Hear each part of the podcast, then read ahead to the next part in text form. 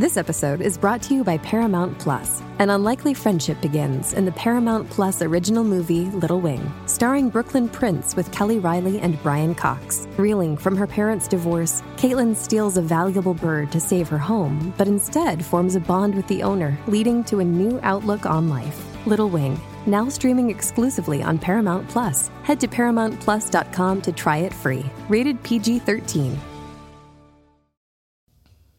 Our guest this week studied at Liverpool College of Art at the same time as John Lennon and his future wife, Cynthia Powell, and counted them both as friends. Helen Anderson was lucky enough to watch John, Paul and George rehearse in a room at the art school, and when Lennon wanted some new clothes, he would often sketch them for her and ask her to make them. I'm Laura Davis. And I'm Ellen Kirwin, and this is Beatles City.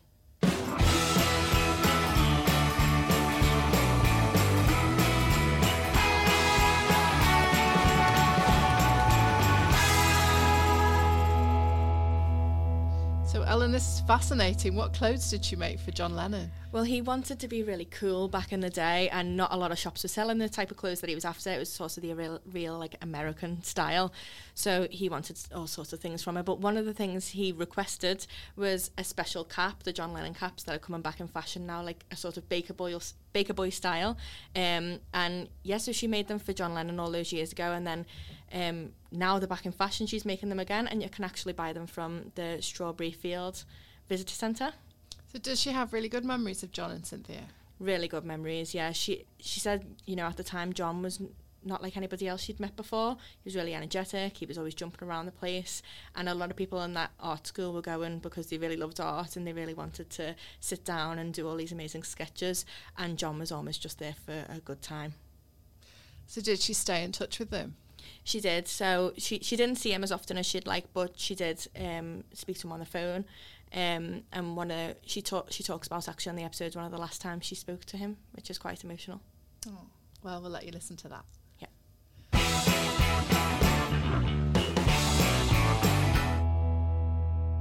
Hello, Helen, and thank you for joining us in the Echo offices here in our little thank studio. You. Thank you very much, Helen, and a Happy New Year to you. Happy New Year to you, hope too. It's a great one for the Echo and, and Liverpool, as it always is. And the Beatles City podcast as well, which oh, is, of you. course, what you're here for today. Thank so you. So you were born in Liverpool, is that right? I was born in Liverpool, yes, born and bred, and extremely proud of the fact. Me and my lovely husband, Derek, we live about um, a few miles south of the Chester area. And so many people in Liverpool, they all have a story or a connection to the Beatles, but yours is quite rare in the fact that you were really close childhood friends with John Lennon and mm-hmm. his first wife, Cynthia. Yes. Can you tell me a little bit about that? Uh, yes. Um, well, I met I met Cynthia before John, actually, because we were both at Liverpool Art School, uh, junior art school, from the age of twelve, thirteen-ish. And um, we met there, and we were very close friends until we left and moved o- over to the College of Art. And um, so, uh, yes, and then uh, on the first day at college, um, I was walking along the blue corridor towards the live classroom for our first live class uh, tuition, and um, John Lennon ran over to me and bumped into me, stopped me in my tracks and said, "Hey, are you the one that painted Lonnie Donegan?"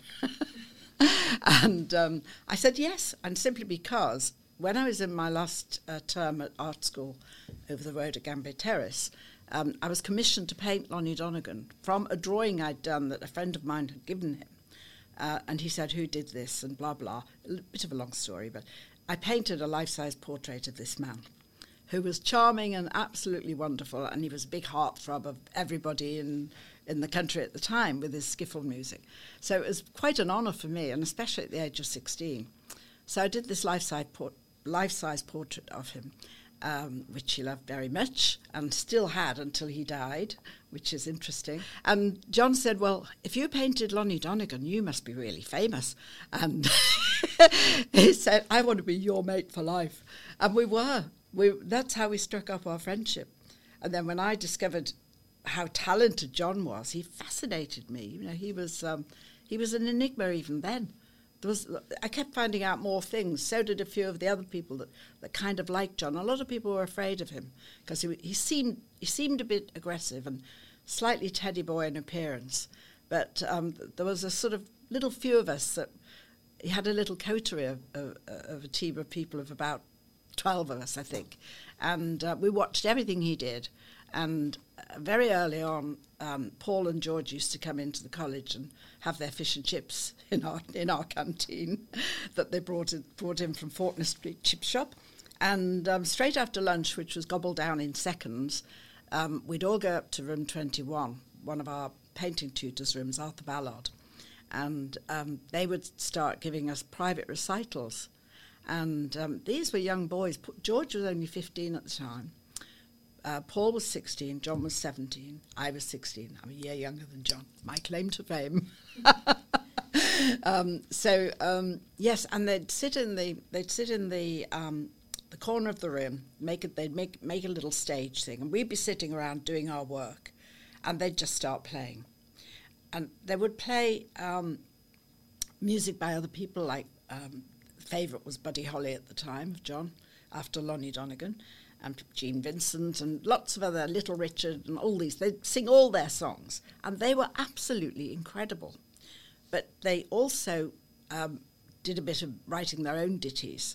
The ones I remember, remember mostly were John's, more than Paul and George. George played more than wrote songs, really, at the time. Anyway, he was a marvellous little guitarist, even at fifteen. And um, they sang um, uh, they sang George Formby songs because both George and John were crazy about this Lancashire singer from Wigan or somewhere called George Formby, who was very popular in wartime and post-war. And he was an ugly little old man, but he sang such funny songs, and John absolutely idolised him. And they, um, they, the songs went. Uh, most people are too young to remember George Formby, but I do when I was a, when I was a kid. And um, it was um, I'm leaning on a lamppost at the corner of the street. Now I think everybody knows that.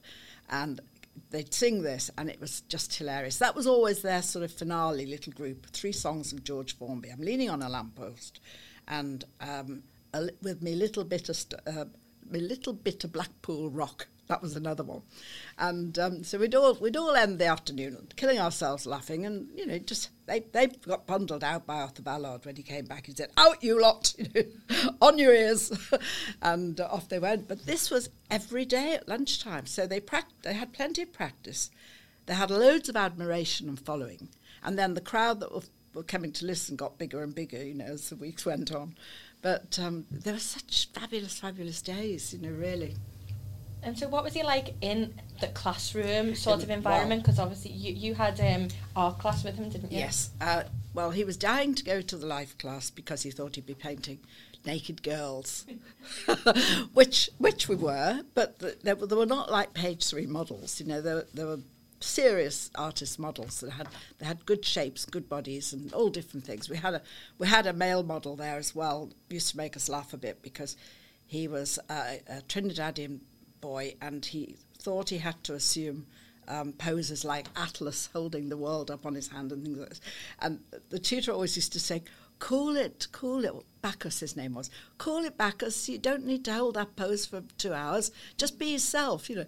Um, of course, John used to do funny scribbles of him, but in general, he didn't do very much work. Um, even in the even when he was painting the model, when he was dying to paint girls with no bras, he. Um, He just drew the model's watch or the pair of slippers she was wearing on the floor, or he put his own characters onto the canvas instead.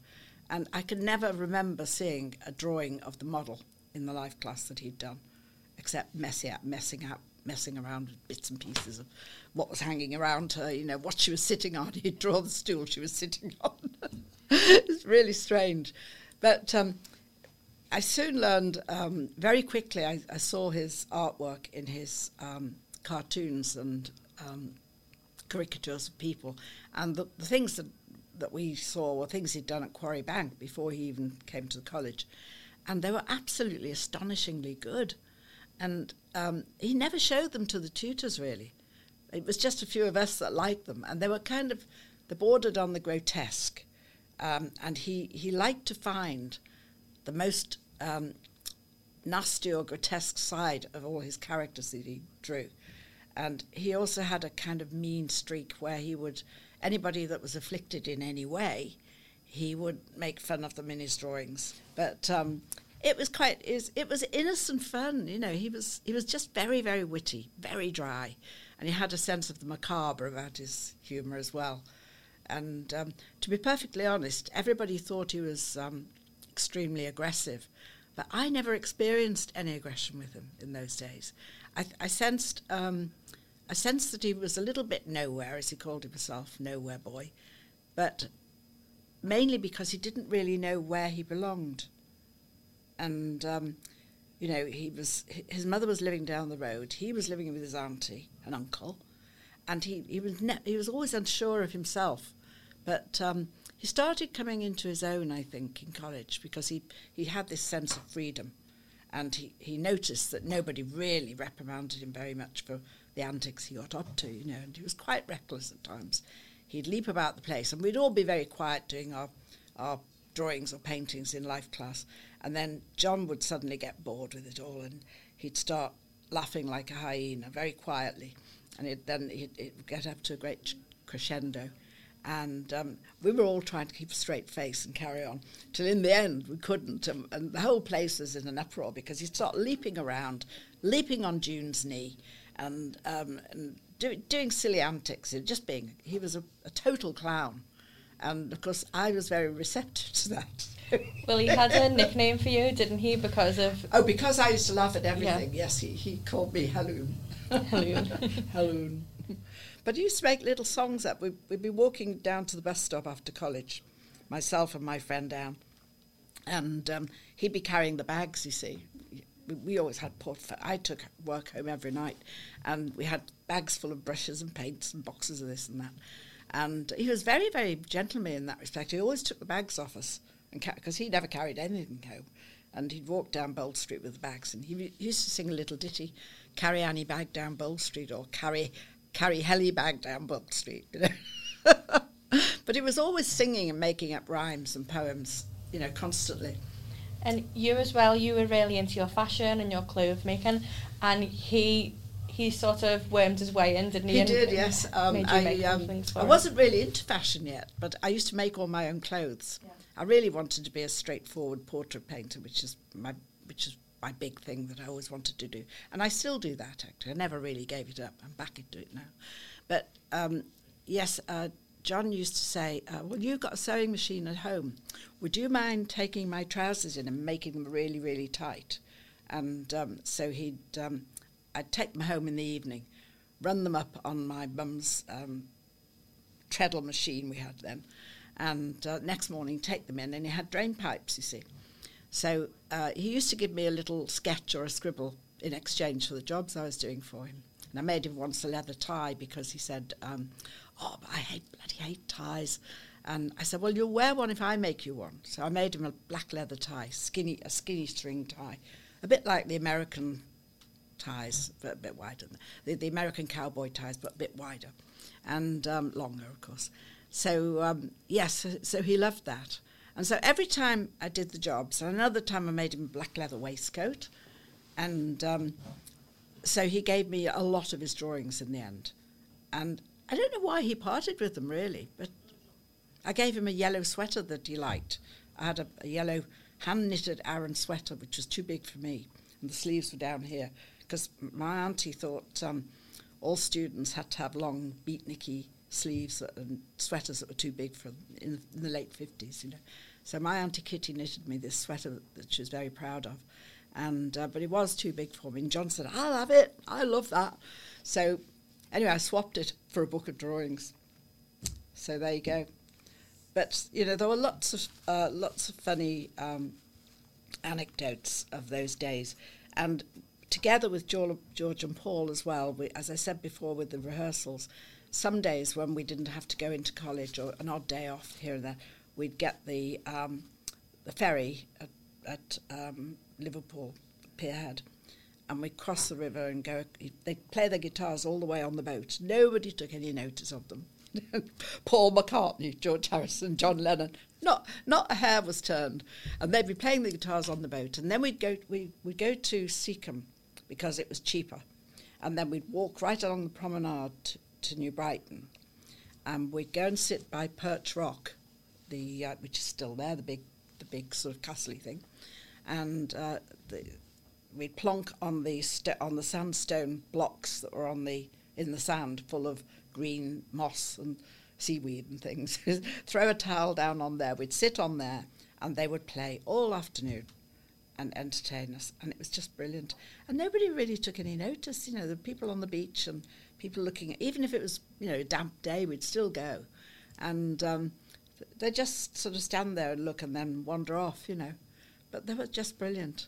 And um, and this was the birth of the Beatles, I think.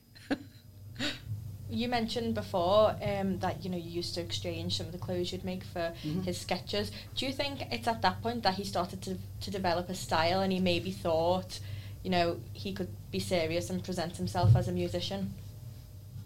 Um, I think he wanted to be cool. And because Gene Vincent had black leather trousers, he wanted he wanted that look, you so know. It's more to fit in, do you think? He, he wanted he wanted to be the first, looking like the American rock and roll stars, you know. And and John always, ha- even after that, he always had a great sense of dress. He loved clothes, because you can see on all the millions of photographs, he always had new stuff and interesting clothes as well.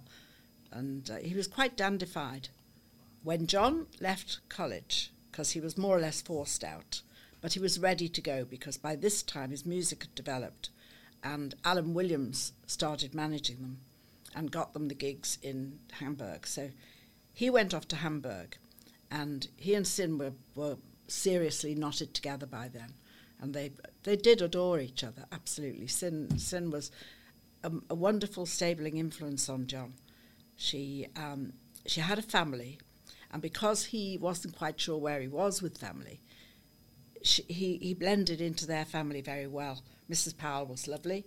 And at first she was a bit, uh, a bit funny about him, because she thought he looked too too common or scousy or whatever, you know. So, um, but they, uh, Cynthia soon tamed him, and her brothers gave John some nice uh, Harris tweed jackets, which he started wearing, you know, and he looked good in them. And I think he's, that's when he started to think, well, there are other things you can wear that are good, you know. But um, anyway, for perform- performance, it was always something in leather and things like that. So um, that was different. So, yes, um, she was a great influence on him in those years, because he needed that little bit of stability, and he knew he had that behind him when he was away. And, of course, when they, when they, when Celia, Cynthia got pregnant and they got married, et cetera, it was nice. He was happy with all that, you know. It's, uh, it was um, it was wonderful, and they were very much in love. She was a good influence on him, because she was so calm and very, very clever. Intellectually, she was, you know, she was she she sort of she helped him calm himself down a bit, and um, he was just having fun then. Everything for John was having fun, laughs. That's all. Even with the Beatles, that's all they wanted to do—have a great big laugh. But it soon became a bit much for them. Do you think that the Beatles had quite an impact on your life as they become more successful? They, they meant a lot in my life. All of them, all, all the boys. I mean, obviously, I didn't see much of George. I didn't know Ringo, because he came along later. And when John left college, I went, um, I finished my three years at the art school, and I went on a scholarship to Rome to study fine arts, portraits and things like that. And um, so I was away for about a year and a half, but all that time I was away, they were just beginning to hit the headlines. And Cynthia used to send me pictures and send me letters of what they were doing and all the rest of it.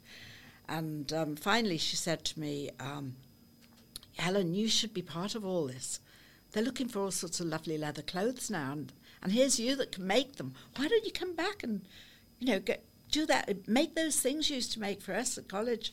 And she said, Get, you should be part of this swinging sixties stuff, not stuck over there studying hard.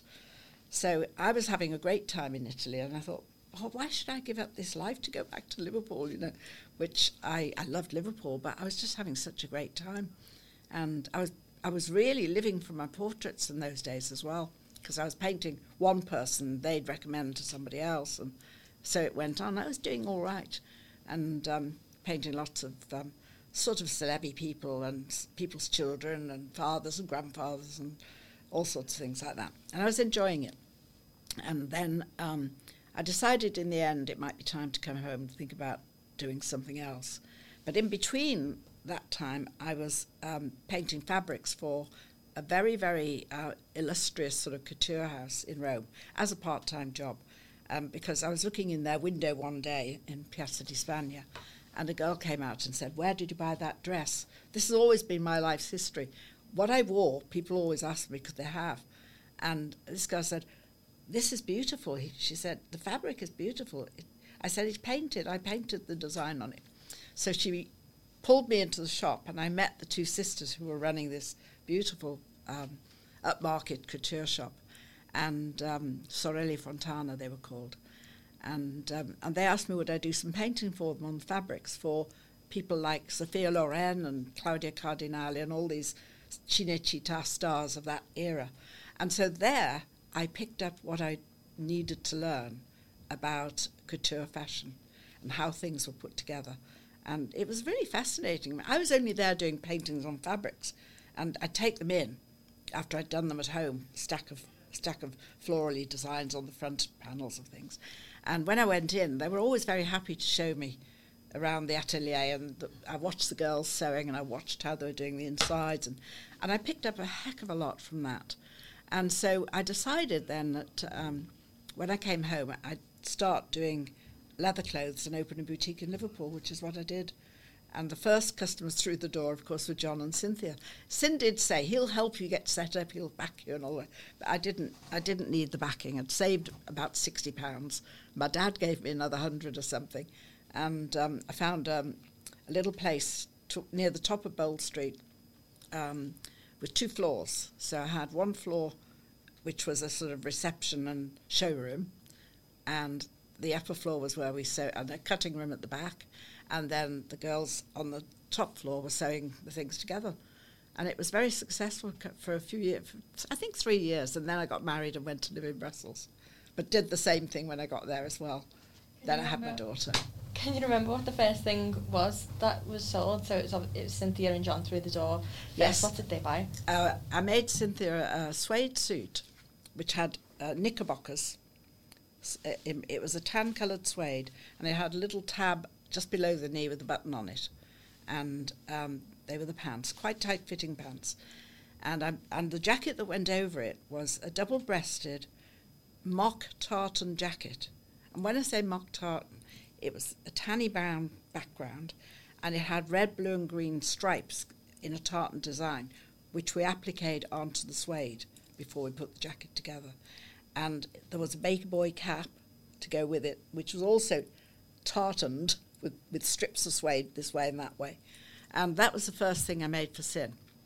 And, um, of course, John um, ordered his caps from me. And so I was making a few caps for him at the time as well. And um, odd things. I, mean, I think I made him another waistcoat after that. I didn't make him any trousers because I knew somebody that could make men's trousers, and I couldn't be bothered making men's trousers. I didn't like measuring them, really. I, was, I was too shy to say which side. I thought, in those days, I thought it was in the middle somewhere. But, um, yes, so, yes, I made a lot of things for Sin, little, little leather suits and dresses and things like this. And you had to make quite a few caps for John because he kept losing them, is that right? I know, yeah. The first, the first one I made was the one that I'm reproducing now, two plaits across the front and two buttons at the side, black leather. And um, I made it in such a way, he said, "I've got to wear a hat that I can put on the back of my head because I want the photographers to see my face." So, so this is why when you see pictures of John in my cap, it's not on the top of his head, it's on the back of his head. And uh, so... Um, He went, I think they went to film, well, I don't know whether it was A Hard Day's Night or Help. I think it was when they were in the snow, so I think that was Help. And the first day they were there on location, that's right, it was in Austria. And the first day they were there, somebody snatched his cap off his head. So um, he missed it then for the rest of the filming. It was on at the beginning, and then, then, it, then it had gone. So he ordered a few more from me, and uh, I made some plain ones as well as the ones with the buttons on here and there. And then, um, yes, I kind of lost touch with them for a short time. But when they moved to Kenwood, I saw a little bit more of both of them because I went down there a couple of times to visit. And um, sometimes uh, once John was not there, another time John was there, and we had a we had a great we stayed up all night talking, drinking, and then the next day, um, John said um, we, we all had slightly sore heads the next day actually, and John said, "How would you like to go into the West End today in the Rolo?" And I said, "Oh, yes, great, thank you. Yes, we'll do that." He gets out of the car. We go to, to King's Road to look in the shops and things like that. And he never came back after that. That was that. We don't know where he went to, but Cynthia started telling me that things were going a bit peculiar. I don't think, don't know whether he was seeing the Echo then or not. It was just before, maybe. But uh, he was being a bit naughty. And so I was sorry about that, because I missed not, I missed...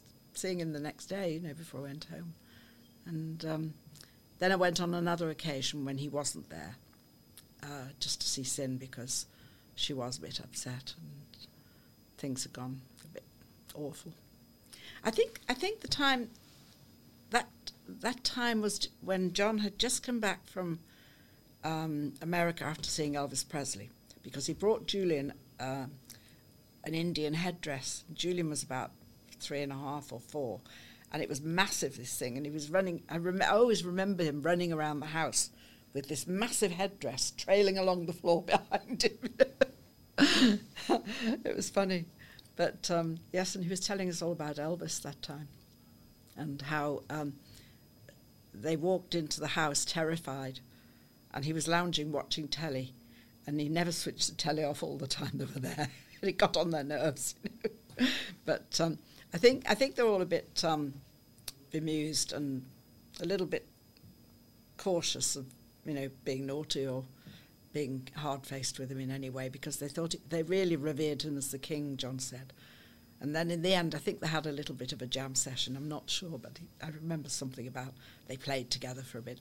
But he was Elvis was on go, on guard, John said, because he didn't like being outnumbered or um, outshone. And I think the Beatles were a threat to him at the time. But they'd been dying to see him because they they adored him, you know. And so when was the last time you spoke to him? I know one of the last times you seen him, well, the last time you seen him, was that in the car? And was that when you went to visit him in Cynthia? The last time I saw him was when we were when he never came back to when the car, back, yeah. At Kenwood. But I saw him, I spoke to him again um, a long time later, about nineteen seventy-four or five. seventy-four, I think it must have been. And um, he rang to speak to Julian. We, we were in... Cynthia had moved back. She'd married Roberto Bassanini in between, and that didn't work out. So she moved back to um, Hoylake. And I went down to help her pack up f- bits and pieces and furniture and things, like like idiots packing up furniture near Missus Beetle. she, she should have had the rem- the removal men doing all that. But we were we were packing up boxes of china or boxes of this and boxes of that. And we came back literally in the van with the removal people. Um, we sat in the back. There was uh, Cynthia and Julian and myself. And we were sitting on sort of wood, wooden seats in the back of this lorry. How ridiculous. You know, we should have come in a taxi home or something. But anyway, that's the way it was. And we had the dog as well. Uh, the dog's name was oh, Sandy, not Sandy. Began with an S. Susie, black Labrador. And Su- Susie, oh, all the way up, she was making rude noises and smells. Oh. And it was turning us turning us over. But, um, yeah, so... Cynthia then bought a little cot, or she, I think she rented this house, a bungalow in Hoylake to begin with, because she wanted to buy a house further out in the country where she could be quiet, which she did in North Wales after that. But uh, when we were in the bungalow one evening, um, the phone rang and it was John for Julian. And they had a lovely chat, and I think Julian was um, quite happy and all the rest of it, talking to his daddy. And then um, he said, "How's your mum?" And he said, "Oh, she's uh, she's fine. Do you want to speak to her?" And Cynthia said, "No, I'm not speaking to him. Not tonight." He said, "Helen will." So he said, your, fri- your friend Helen's here, Dad." He said, "Oh, put her on." So anyway, we had a lovely conversation. And stupid me, I, I was saying things to him like, um, "John, when are you coming back? Because everybody misses you. Liverpool have been deserted by you. You know, you've got to come back or they'll never forgive you." He said, "Oh, I miss Liverpool and I miss all my friends so much." And he said, I am coming back. He said, there are times when I feel melancholy about Liverpool and my family, the girls, his cousins, his sister. And um, he said, um, I'm trying to get my green card, and I'm on the verge of it. I, I, you know, but it's so complicated, because once I leave America to go on a holiday to Liverpool or anywhere in London or whatever, he said, I won't get back into the States. And he said, this is definitely my home now. And he said, so as soon as I got that green card, I'm, I'm definitely coming, first to Liverpool and then to London. And he said, um, also, he said, uh, can I ask you a favour?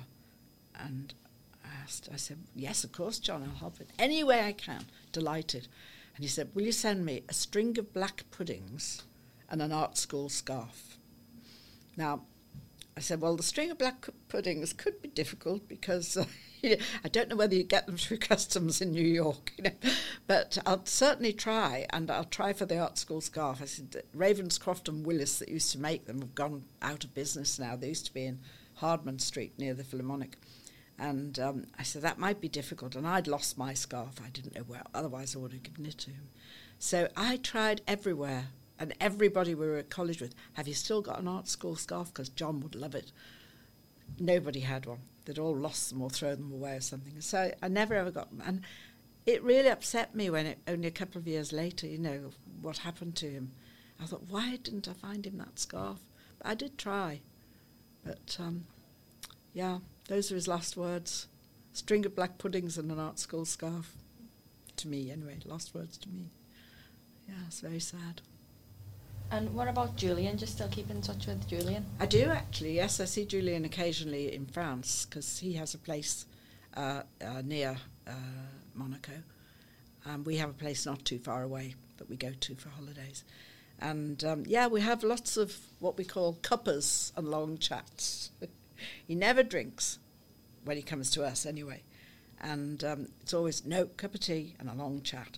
Nothing more. Piece of cake, cup of tea. And um, and he's a, an absolutely charming and lovely man. He's gorgeous. He's he's had a hard time. And he's he said to me, uh, I, you know, I'm, I'm, working at, I'm working at everything, trying to reinvent myself, because... Um, you know, he's under his dad's shadow constantly. And he loved his father very, very much. But, you know, he's been, he was hard done to for a few years, and it's it's definitely affected him in some ways.